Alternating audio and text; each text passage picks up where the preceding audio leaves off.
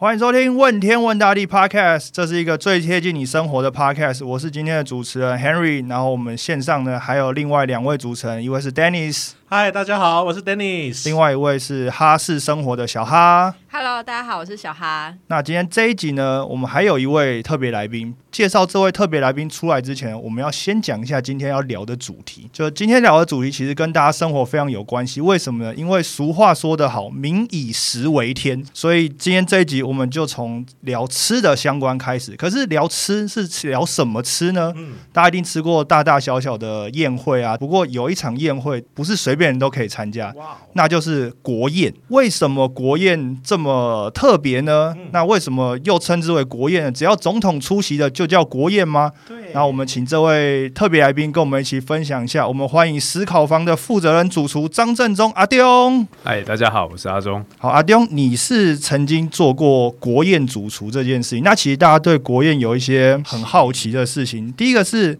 阿刁呢，它主要是以海鲜作为你自己在厨师经验里面比较熟悉的料理嘛。那那么多料理体系里面，为什么你对海鲜特别情有独钟？哦，因为这其实跟我的家庭背景有关系。因为基本上我们家是三代都是捕鱼的人，所以基本上我们对海鲜啊，就是从小就一直吃最新鲜的海鲜。所以对我们来说，海鲜是一记忆中的一种味道，最新鲜的味道，它会刻在你的灵魂跟味觉里面。你一吃就知道说这东西好不好吃，新不新鲜。我以为你说会刻在你心里的名字这样子，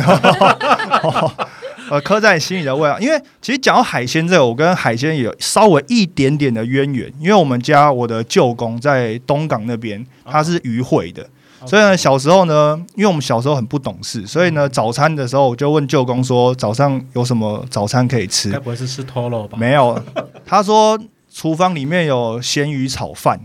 然后因为他们就捕海出海的嘛，然后他们都在渔会，他们很早就要出门工作，所以他们都吃要吃那种粗饱的。然后我说什么、诶有没有牛奶啊、豆浆、三明治那种？他说我们没有在吃这种东西当早餐。所以这是我跟渔会，就是海鲜这些产业的第一个直觉的印象，就是他们好像都真的是要很早出门，对不对？对，所以你也会真的就是很早就到市场去准备你要采买的一些海鲜或是渔货嘛。基本上我们大家都是凌晨啊，工作都在凌晨工作。你只要在采购啊，最最新鲜的鱼货，基本上他们当天回来的时候，他可能在港边就做第一次批发交易了，可能在下午四五点，或是早上的六七点、七八点这这时间之间。那第二次交易通常是我们所谓大盘交易，大概回到我们的卡马店，在那种半夜凌晨十二点左右到隔天的早上六点。做批发交易，那那边会聚集了所有地方来的鱼货，那所以跟港边鱼货的性质又不太一样。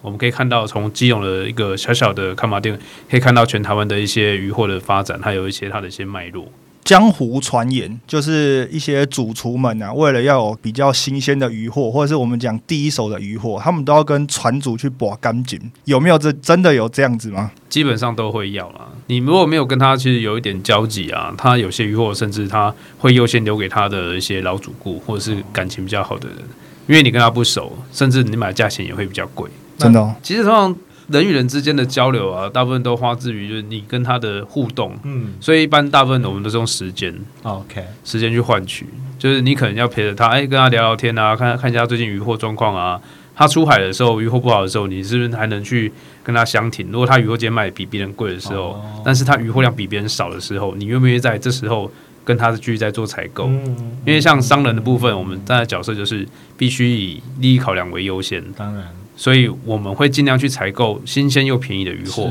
但是他们是看天吃饭的人，所以他们有时候出去鱼货量可能不如预期这么好，所以这时候呢，你给他适当的支持，哦，所以有时候是买个交情啊，对，就买个感情就对了。那有没有哪些例子是你真的跟这些，比如船主啊，或者是我们讲船老大，对不对？对他们叫船老大嘛。有没有哪些实际的例子是你跟他在，比如说拔干净啊，或者是你你们在交流当中你比较深刻的印象？其实最深刻的时候，有一次我去那个大溪渔港，刚好他们回来了，他们那天就是几乎整船出去，然后因为风外面的流是大流，所以基本上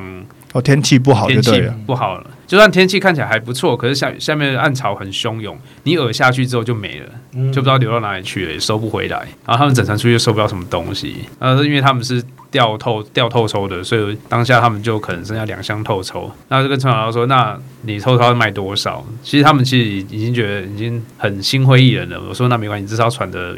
透抽全包。”有多少你包多少，对，我们就直接全收，因为基本上我们的偷收量量用很大，而且我们希望是他们用这样好的品质去兼顾那一些生态。我说你掉多少没关系，那以以你不要亏本的价钱来贩售，然后我们尽量大家互补，然后他们就觉得说哦这个共识不错，然后他也很感动。那我说他就把这条船的鱼偷收全部都留给我们，然后我们就几个生态厨师他们去削掉平分掉这些偷收的量。好，那为什么会讲到这个故事呢？是因为阿丢呢是一个非常喜欢去找根源的这个人，就是他非常喜欢跟生产者还有到各地去挑食材。那这件事你是从什么时候开始认知说一个厨师真的要？走到根源地去挑食材这件事情，我觉得从一开始在学的时候的过程吧。因为最初我在做日本料理的时候，其实你就知道我们能面对的鱼种其实不多。所有的日本料理店基本上离不开五大金刚：其余、尾鱼、鲑鱼、红干海蛎这五种。其实当下去就有一个 always 说：“诶，为什么在日本可以吃到这么多？但是我们在台湾只能吃到这五种生鱼片，然后再加上一些什么天使红虾啊、你信啊这些加工品，或是说冷冻品。”而没办法吃到台湾最道地的一些水产的时候，就开始在思考说：那我们怎么样像日本一样可以吃到台湾土生土长的水产？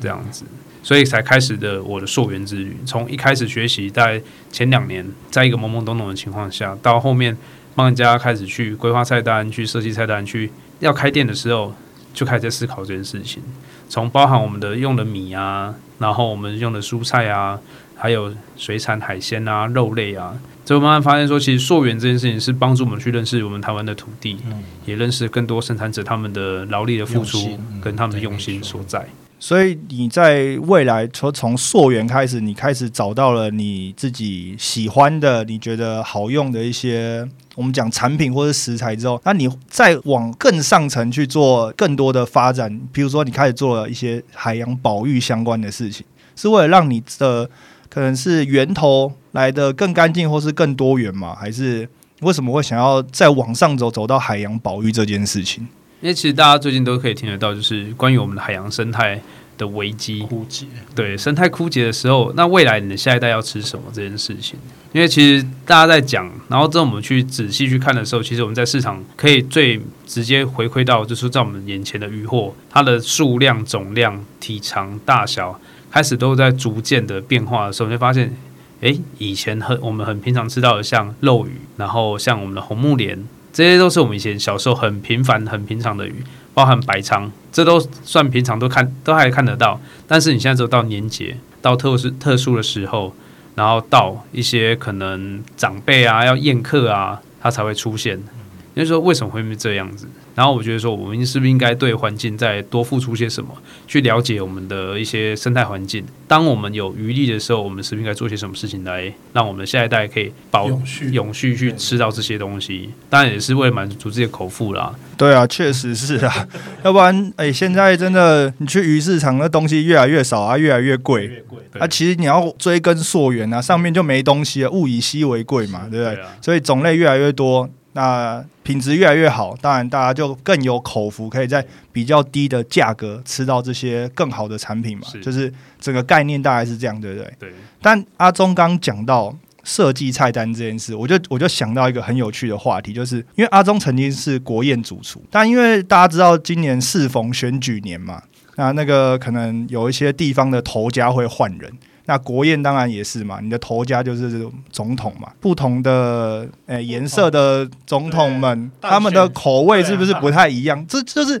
这个国宴的菜单。就当然你是一个以海鲜为主的一个主厨，但是当然我们知道海鲜这些东西，有的人比如说不吃生鱼片啊这些等等的，到底国宴的这些菜单。你们是怎么样决定出来？中间沟通的过程，你可不可以跟大家分享一下？其实，在沟通过程中会有很多很多的摩擦跟磨合，因为其实基本上他们要顾虑到的不只是长官吃不吃，有些甚至会考量到就是这东西方不方便吃，我以我以为是端出来会有不同的意思触犯到他们 哦，鱼头不能对谁对什么啊之类的，或是不能有眼睛啊之类的。对他们希望说，哎，长官他们吃的东西基本上能简单哦，优雅。优雅，然然后他们甚至在吃的过程中，他们可以小口而不是大口，因为他们还要毕竟还讲话，要讲话它是一个外交场合啦。是，所以是这样听起来，好像吃饭没有那么重要了。吃饭其实形象实的顾忌。对啊，他们会在意的是说，哎，这吃的这东西，他们包含了他们的讲难听的就是选票，嗯他们的哦，票仓，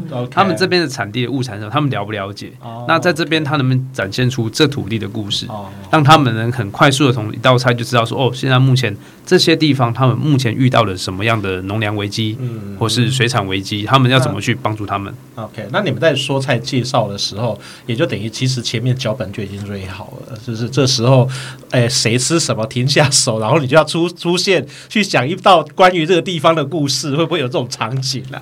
基本上会有一个专门在旁边哦，OK，介绍的人他会帮着大家去分菜，然后跟长官介绍说，哦，这是从哪边来的，那为什么要做这道菜？他们设计的缘由是什么？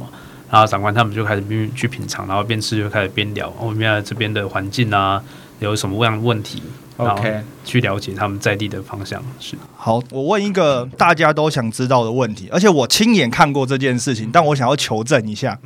传说中，只要是国宴或者是总统、副总统，甚至五院院长要出席的场合，都会有人试毒。这件事是真的还是假的？其实应该说他们会收集简体去化验，那就是试毒了。因为基本上他们所有的是是煮好之后才收集呃简，体。他们会要求就是前加热前加烹调后，他们都你都要保留多少的份额去给他们做简体做化验，因为他担心的是食物中毒啊，或者是什么呃？对啊，你后续一些检验出什么大肠杆菌啊、生菌素啊，他们才有办法做后续的追踪，嗯才有办法控制哎长官的身体健康状况。为什么说我看过这个实例呢？但是那不是国宴的场合啦，因为我实在是没有没有机会去参加国宴啊。我看到那个场合是有一个外交大使嫁女儿，那个呢，他的警察维安就不用讲了，辖区分局都要支援啊，从一楼到二楼，你基本上看得到的地方都有警察这样子。那这是一回事。那进到宴会厅之后呢，他其实只是一个外交大使嫁女儿，但是那一天的排场非常大，总统、副总统呢前后脚出席，五院院长基本上各级长官都出现了这样子。那呢，在那个宴会厅里面呢，所有的梁柱，呃，所有的柱子，只要有柱子的地方呢，四面一定每一面都站一个维安，特勤维安。所有的出菜口呢也有维安，每一道菜出来之前呢，维安要先看过，然后这个才会再上菜。所以我对这件事情刚好有幸，今天呢有参与过国宴的主厨阿丁来呢，我就跟他证实了一下。但是哦，确实除了现场以外，他其实前置就要开始有一些化验啊，还有一些对于食材的要求这些等等的。那这样在准备的过程当中，是不是也有很多的麻烦？比如他们会监控你啊，或者是干嘛的其实还好诶，因为他们基本上他们是全程陪着你，？OK，对，因为旁边就会都会有一个人跟着你在就看你要干嘛看你在做菜，哦。对，有点就是小跟班的概念，他就看着你，然后你需要什么帮忙，他会协助你。然后他基本上他没事就站旁边盯着紧盯着现场状况跟大家，然后你们手基本上都会在被他看得到底。OK，好，跟大家补充一下国宴的程序啊，就是要形成一个国宴，其实它还是有一些条件啊。除了刚刚讲说与会的人员以外，在国宴的程序呢，餐前会有一个酒会，大概是饭前三十分钟左右。那之后呢，礼宾的官员呢会依照来参与的宾客身份呢，去接见元首，去介绍给元首这样子。那元首在总统进行曲的乐声当中呢，会步入国宴的会场。那这个是在开始的时候。那在国宴开始之前呢，会先演奏友邦国家的国歌，以表示欢迎，就是整个国宴会开始这样子。那在餐点上完之后呢，司仪会适时的宣布演奏我国的国歌。所以演奏结束之后呢，宴会就宣告结束这样子。那总统呢就会陪送友邦的元首到总统府或者是饭店的门口去握别啊。那整个国宴的程序大概是这样子，所以其实呃蛮特别的是，它会有就是音乐的演奏嘛，所以其实吃跟音乐啊这些等等，其实都是分不开的。那我另外想问阿丁的是。担任国宴主厨，这对很多人来讲，特别是厨师来讲，它是一个很特别的事情，就是不是一个天天都有的机会嘛。那你觉得担任国宴主厨之后，对你的职涯有什么改变吗？其实认真讲，对你的职业不会有任何改变，因为你还是这样在做菜，只是你做菜的对象换了一个人而已。是吗？可是大家都会觉得参与国宴主厨好像是一个对啊对啊，有一个光环，就像你好像得了奖，就是备受肯定之后啊，其实应该说，它比较偏向是你的人生的一个里程碑而已。就是你人生做过什么事情，你会发现说，其实，在某一年的某一天，你曾经为了谁帮过帮谁做过菜，但是你会发现，你的一辈子都还是在为了日常日常生活在奋斗。对，嗯其实厨师比较说坦白，就是你还是为了你的生活，就像每个人在工作一样，而不会因为你做了什么事情然后有改变。但是你可以帮你每天在生活的过程中加一些元素跟梦想，比如说我们现在为了环境努力啊，为了海洋永续啊，所以在我生活当中，我在做菜过程，我就会把这些融入在我们的菜肴里面。我我觉得你太谦卑了，因为每一次我要来你的馆子吃饭，我都觉得我是抱着极其慎重的心情来吃饭。然后你端上的东西，我都会内心默默的敬仰着几秒钟，这是国宴主厨帮我准备的料理。我觉得还是会有，会有一些，就是说，如果去去你的餐厅吃饭，知道你曾经做过这一些事情，其实内心还是会有一些呃崇拜啊。老实讲，对于我们这种对一般的吃货，一般消费者。呃，对一般消费者。啊，就你是一个会喜欢跟就是来你店里的客人去解释食材的厨师吗？会啊，会啊，会，因为其实我店里面大小大概只能容纳七个客席，对，七位客人基本上我做到接到第五位之后，我后面让他稍等一下，是因为我喜欢让客人知道说他们目前吃的东西食材来源是什么，他们要知道说他们花的钱到底吃这样吃到样什么样的东西，而不是盲目的说哎、一直吃一直吃一直吃下去这样。对于一些就对，如果是我一个去到这样子餐厅吃饭的客人来讲，我会觉得吃到的每个东西都很有记忆点。没错，因为你就会知道说，先不论，但东西一定是好吃的，是的但是因为这世界上好吃的东西很多，的。对那吃东西这件事情也是非常主观的事情，但是到底怎么样让你吃进去的东西被你记得？我觉得其实厨师就有一个很大的魅力，工作或者责任，应该这样讲，因为我们在讲，我们常去看一些日本料理店，为什么板前的这些握寿司的师傅。到最后都会跟客人变成一些好朋友，甚至是为了这个师傅去这边吃饭，是因为他在吃饭的过程当中，跟这个师傅，不管是他在这个师傅身上收获到一些跟食材相关的事情也好，或者是跟师傅在聊天的过程当中去抒发一些自己心情也好，我觉得这都是这一顿饭里面他可以得到的东西。价值你也是这样的心情，会跟你的呃顾客去做这样子的聊天吗？会啊，基本上坐在我面前的客人基本上都是我的朋友。对，我也希望说能让他们知道说，他们除了吃之外，其实在这边是一个很放松的一个一件事情。基本上我的环境在夜市里面，所以那边的人来来来去匆匆都很快。一吃一顿饭大概顶多这样说就是三十分钟的事情。可是，在我的店里面，我会比较特别的是，我会让他们上菜速变慢，然后他们会花大概一个小时到一个小时半的时间去享受完他们这一今天这一顿餐。我补充一下，因为我本身其实从小到大是不太吃海鲜的人，然后阿忠有一个执着，他就是很喜欢征服不喜欢吃海鲜，或者是对海鲜有负面印象的人。通常这件，通常这个的做法，第一件事情不是就先把海鲜加热吗？没有生鱼片不要变成生的，他对他第一件做法就是先喂我吃生鱼片，然后他成功的征服我的味蕾。我这我是从他从去他的馆子那边开始学习怎么吃海鲜，跟正确理解海鲜这一件事情。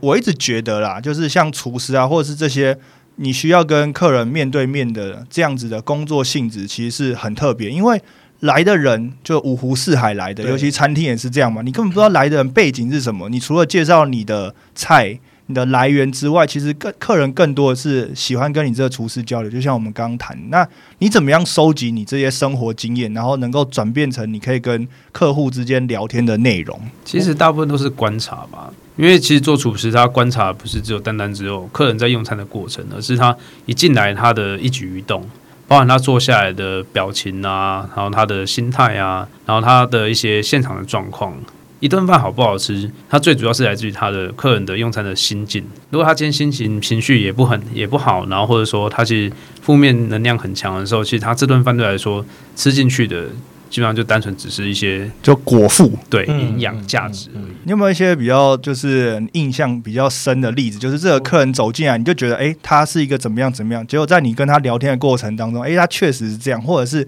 你们聊天的过程当中，你改变了他一些吃饭的心境，这样子的例子。哦，这应该算是好朋友啦。就刚好那天他其实他家人刚好过世，哦，对，他就来我店里面点了一杯酒，然后他就只坐下只喝一杯酒，因为他平常都会点很多东西，甚至都是我妈安排处理。然后看他今天的状况不是很好，他他上了一杯酒之后就开始就跟他用聊天的方式去了解他今天到底怎么了，然后他聊没两句开始就哭了。就哭了，就崩溃了，他心情就开始溃体，然后说好没关系，你先喝个酒，好，我先帮你煮个热汤，然后让他先至至少让身体先回到温暖的状态，然后慢慢的再去聊聊聊之后，哎，他开始慢慢有食欲了，然后我才慢慢上，接着回到正常用餐的状态，让他去吃他该吃的正常的每每个餐点这样子。哦，如果是也不能说如果是我啦，但是光听这个故事来讲，那一碗热汤听起来就是很温暖呢、就是听起来就很好喝了、欸。啊，因为其实对他当下来说，他其实心里已经失去了很多重要的一些温暖的因素。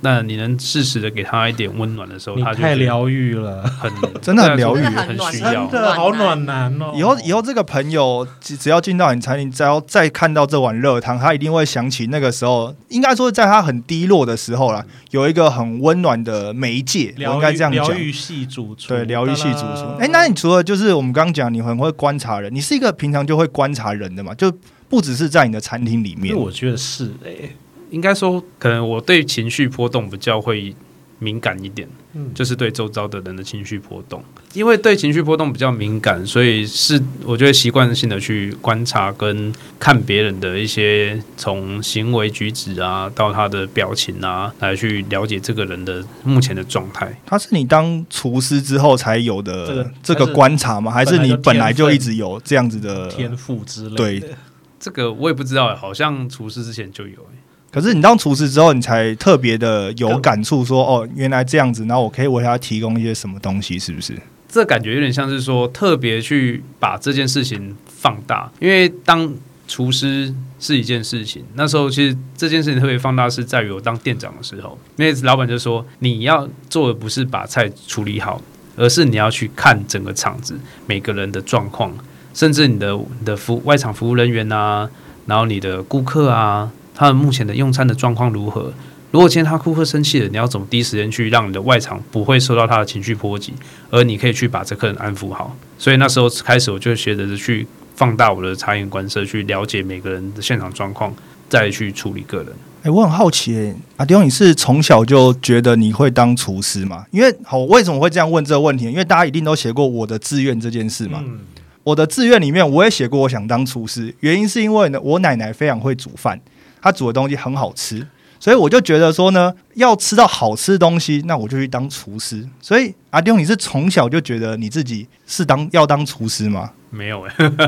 你那那你原本就是小时候，或者是你从来我的志愿，你你想要做一些什么其他的工作？如果你今天没有当厨师，你会做什么其他的工作吗？如果没有当厨师的话，我应该是继续当工程师吧。工程师啊，对，这这个两个很跳痛诶、对啊。一个理性，一个感性诶、其实不会啊，因为其实，在料理很多东西，它是用理性去控制你的变音。对，因为其实厨师他其实工作啊，他很多东西是因为你的食材的变数，然后去才会调整你的下的调味料的。对所以他必须很多透过理性的方式去关注你现场的状况，才有办法去对症下药，或是判断说现在做的事情对或错。所以其实我们在讲食材新不新鲜这件事情，虽然感觉上很抽象，但它其实也是有一些很理性的判断标准哈。比如说我们像刚刚讲，你用一些比如说科技的检验方式，然后或者是比如说渔获捕钓起来的时间这些等等，你是其实是可以有条理的去知道说这些食材新不新鲜哈。其实也是来自于你的成长背景。对，大部分都是成长背景，然后再就是可能长时间跟渔获接触的时候，它的鲜度，看到东西的时候，它会有就可能这天这摊的东西比较久，然后这东西比较新鲜，然后我们就有一个适当的做对照组，所以你就可以立刻去判断说，哦，原来新鲜东西叫长这个样子，不新鲜东西长这个样子。当你去分辨之后，久而久之，它就记忆在你的视觉神经或是在你的脑海里面，你看到之后就会当下可以嗯基本上可以分辨。我刚问阿丁我的志愿这件事情，是因为我之前在看阿丁的一些受访的时候，他曾经说过一件事，他说。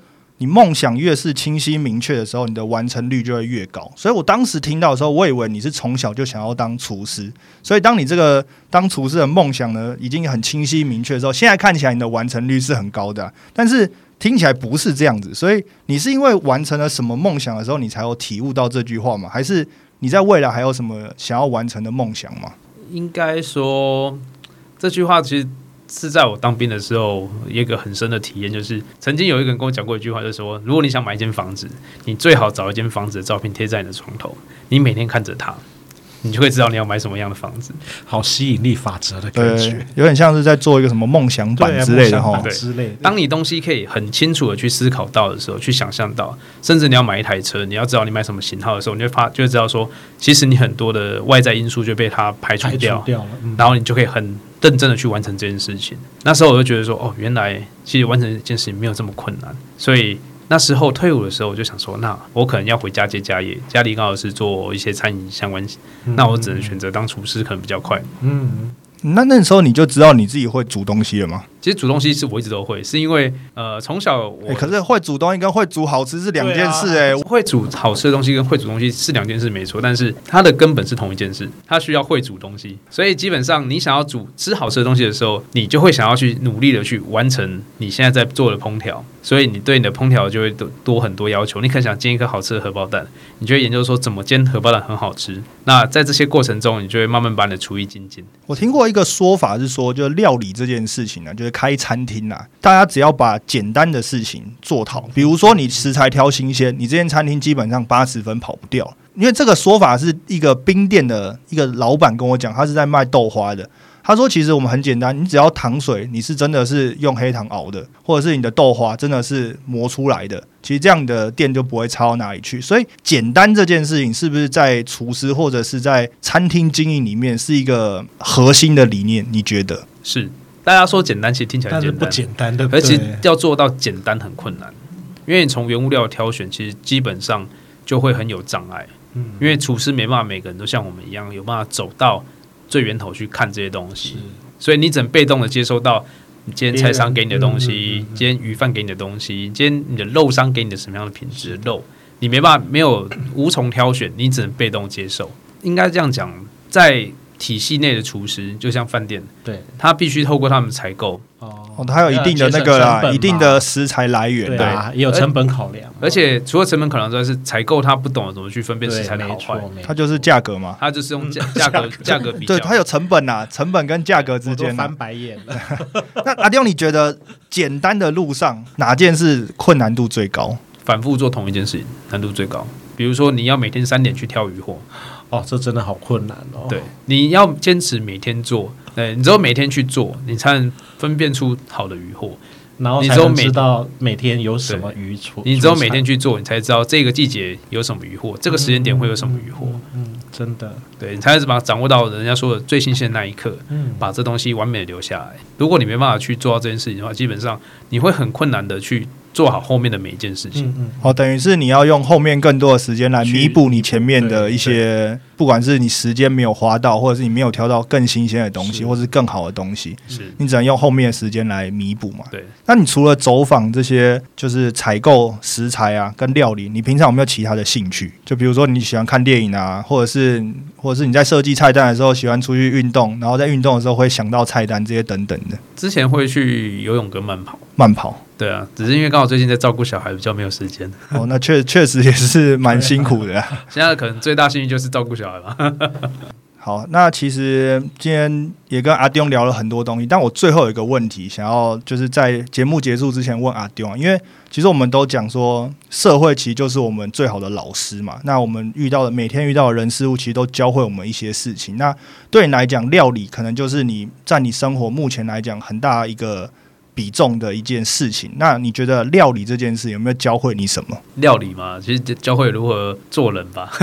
我、怎么说？你你的你的料理是完成之后才会面对到人啊？其实因为在我们在做板前啊，其实从一开始客人坐下来，他就是一直看着你，所以基本上你都是是一个坦荡荡的状态下去面对客人。所以我觉得料理它告告诉我，就是基本上你做人不能藏私，然后你也必须坦荡的去面对每一件事情。当你遇到可能像一些像人家遇到的食安，其实就可以告诉你自己很多反思。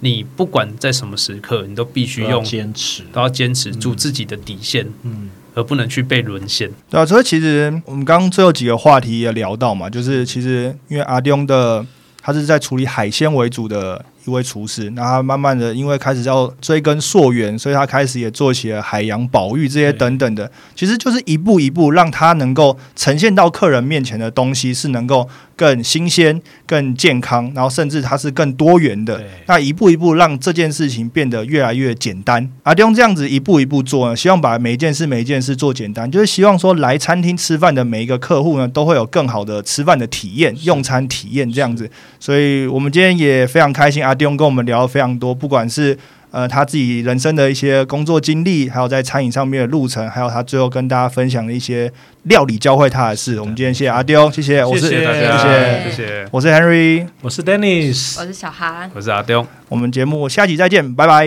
拜拜